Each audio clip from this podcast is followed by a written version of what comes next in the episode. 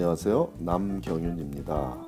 미국에서 의대 보내기, 오늘은 그 42번째 시간으로 의대 인터뷰 후에 땡큐레터를 꼭 보내야 하는지에 대해 알아보겠습니다.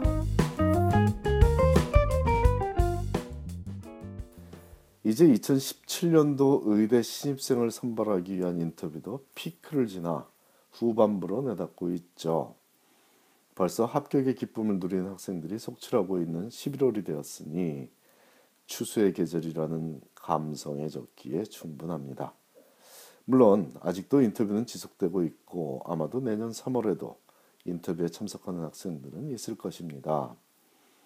8월 말부터 10월 말 사이에 인터뷰에 다녀온 학생들의 합격 확률은 11월 이후에 인터뷰에 다녀온 학생들보다 높은데 그 여러 가지 이유들 중에 이들은 인터뷰에 다녀와서 감사의 마음을 잘 전달하는 성향을 보이고 있다는 점도 포함되어 있습니다. 열심히 살아온 학생들답죠. 지난해 인터뷰까지 다녀왔으나 의대에 합격하지 못해 다시 준비한 학생들을 만나보면 일부는 인터뷰 이후에 땡스레터를 보내야 하는 것인지도 모르고 있는 경우가 있으므로 이번 사이클에 아직 합격의 기쁨을 누리지 못하고 있는 학생이 조만간 인터뷰에 참석하게 된다면 꼭 감사의 마음을 담은 땡큐레터를 적는 게 좋겠습니다. 감사 편지, 즉 땡큐레터에는 특별한 형식은 없습니다. 감사한 마음을 표현하면 되죠. 이메일로 보내도 되고 손으로 적어서 엽서로 보내도 좋습니다. 만일 감사하지 않다면 보내지 않으면 되겠죠. 하지만 대부분 합격생들의 인터뷰 내용은 감사할 만한 대화가 이루어졌을 확률이 큽니다. 일단 자신을 인터뷰한 그분들도 바쁜 시간을 내서 만나준 고마운 분들인 점은 확실하므로 감사한 가장 기본적인 일은 벌써 발생한 것입니다. 자신의 이력에 관심을 갖고 꼼꼼하게 질문해 준 점도 감사한 일이고요. 특히 인터뷰어가 특정 주제에 관해 자신의 의견을 학생에게 전달하는 일이 있었다면 이는 아주 많이 감사할 일이죠.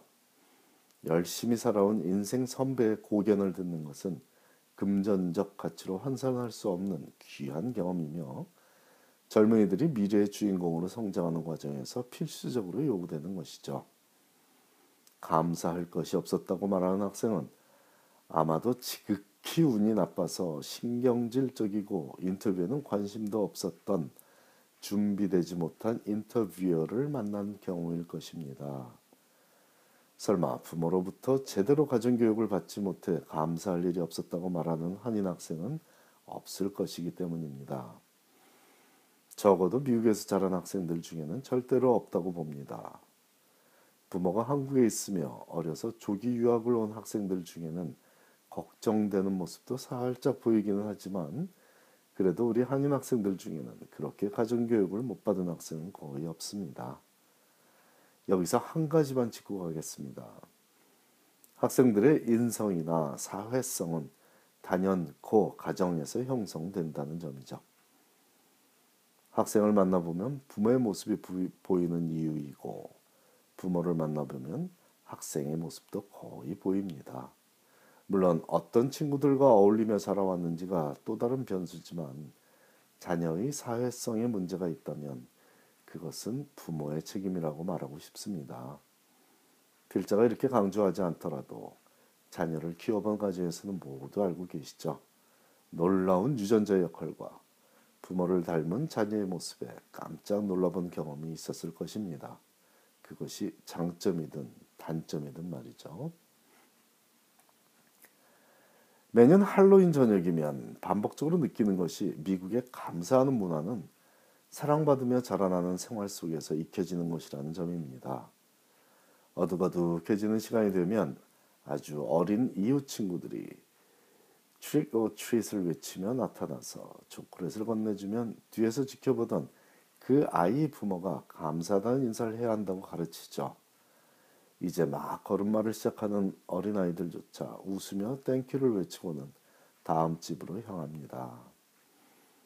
글쎄요, 종교적으로 할로윈이 비난을 받아야 하는지 여부는 지금 중요하지 않습니다. 할로윈의 여러 순기능 중에 필자에게 가장 강하게 다가오는 것은 커뮤니티 행사에 참여하는 것과 감사하는 마음이고, 이런 것들이 모여서 한 인간의 사회성 형성에 긍정적으로 영향을 미치리라고 여기는 것이죠.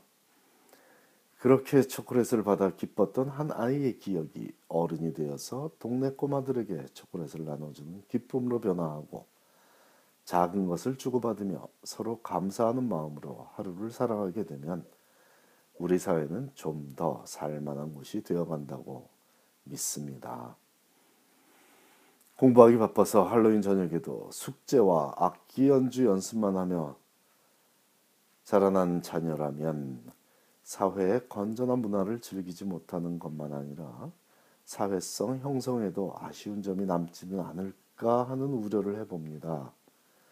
할로윈 저녁에 동네 순회를 하게 하든 아니면 숙제를 하게 하는 것은 바로 부모의 결정이므로 부모의 가치관이 자녀에게 그대로 전달된다고 보는 것이죠. 물론 해가 갈수록 세상이 흉흉해지다 보니 준비한 초콜릿이 점점 더 많이 남게 되는 것이 아쉽습니다.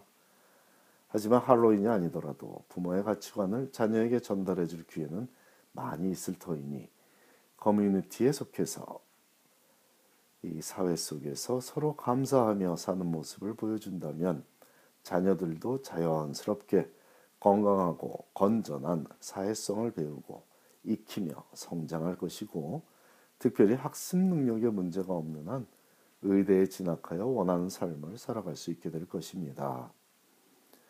11월 이후에 인터뷰에 참석하는 학생이라면 특히나 조금은 불리한 싸움을 하고 있다는 점을 잊지 말아야 합니다.